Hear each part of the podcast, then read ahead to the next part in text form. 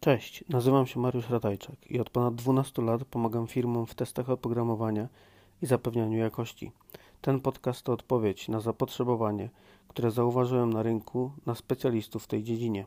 Przedstawiam w nim w prosty i jasny sposób wszystko to, czego nauczyłem się w pracy w tej branży, tak aby pomóc Tobie i dać Ci wartość.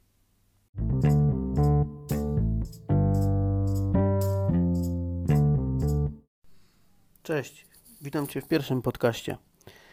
Dzisiaj zajmiemy się podstawowym tematem, a mianowicie czym jest testowanie oprogramowania. W skrócie, według definicji, testowanie oprogramowania jest to czynność polegająca na sprawdzeniu, czy faktyczne wyniki odpowiadają oczekiwanym wynikom i upewnieniu się, że system oprogramowania jest wolny od wad.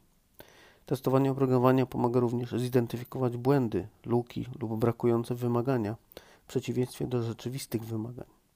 Można to zrobić ręcznie lub przy użyciu automatycznych narzędzi. Niektórzy wolą mówić o testowaniu jako o testowaniu white box, czyli białej skrzynki i black box, czyli czarna skrzynka. W prostych słowach testowanie oprogramowania oznacza weryfikację aplikacji w teście z angielskiego Application Under Test, w skrócie AUT. Dlaczego testowanie jest ważne? Testowanie jest ważne, ponieważ błędy w oprogramowaniu mogą być drogie lub nawet niebezpieczne. Błędy mogą potencjalnie powodować straty finansowe i ludzkie, a historia jest pełna takich przykładów. Przyjrzymy się zatem kilku z nich. I tak, w kwietniu 2015 roku terminal Bloomberg w Londynie rozbił się z powodu usterki oprogramowania, która dotknęła ponad 300 tysięcy traderów na rynkach finansowych. Zmusiło to rząd do odroczenia sprzedaży długu o wartości 3 miliardów funtów. Samochody Nissana musiały wycofać z rynku ponad milion samochodów z powodu awarii oprogramowania w czujnikach poduszek powietrznych. Zgłoszono również dwa poważne wypadki spowodowane tą awarią. Starbucks został zmuszony do zamknięcia około 60% sklepów w Stanach Zjednoczonych i Kanadzie z powodu awarii oprogramowania w systemie POS. W pewnym momencie sklep podawał kawę za darmo, ponieważ system nie był w stanie przetworzyć transakcji. Niektórzy sprzedawcy detalicznie Amazon zauważyli, że ich cena produktu została obniżona do 1 funta z powodu usterki w oprogramowaniu. Przyczyniło się, do, do, do, przyczyniło się to do bardzo poważnych strat. W 2015 roku samolot myśliwski F-35 padł ofiarą błędu w oprogramowaniu uniemożliwiającego prawidłowe wykrycie celów. China Airlines Airbus A300 rozbił się z powodu błędu w oprogramowaniu 26 kwietnia 1994 roku, zabijając 264 ludzi. W 1985 roku urządzenie do radioterapii Terak-25 w Kanadzie działało nieprawidłowo z powodu błędów w oprogramowaniu i dostarczało śmiertelne dawki promieniowania pacjentom, powodując śmierć trzech osób oraz krytycznie raniąc trzy inne osoby. W kwietniu 1999 roku błąd w oprogramowaniu spowodował awarię wystrzelenia satelitu wojskowego o wartości 1,2 miliarda dolarów, co było najbardziej kosztownym wypadkiem w historii.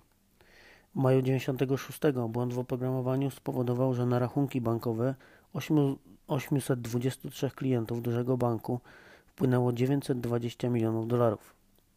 I wreszcie najnowsza głośna awaria oprogramowania dotycząca samolotów Boeing 737 MAX, która w październiku 2018 roku spowodowała katastrofę samolotu w Indonezji kilka minut po starcie, zabijając 189 osób na pokładzie.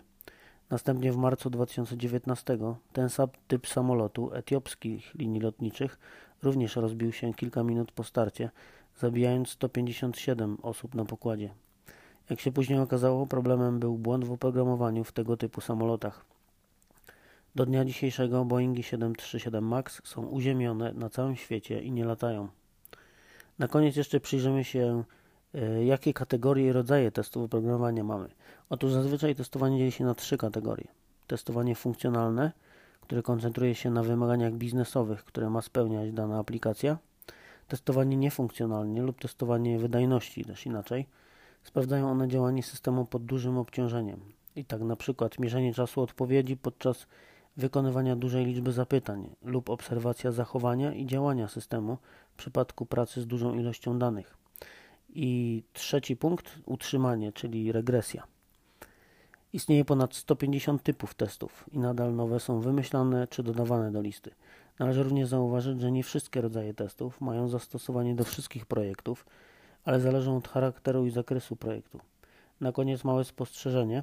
Pamiętajmy, że dobry pakiet testów powinien obejmować także próby zepsucia aplikacji, a więc powinien posiadać zarówno pozytywne scenariusze testowe, jak i te negatywne. To tyle na dzisiaj. Mam nadzieję, że ten odcinek dał Ci jakąkolwiek wartość. Jeśli tak, to zostaw proszę komentarz, gdziekolwiek i na czymkolwiek go słuchasz, lub ocenę. Będzie mi bardzo miło. Dziękuję Ci bardzo i zapraszam na kolejny odcinek niebawem.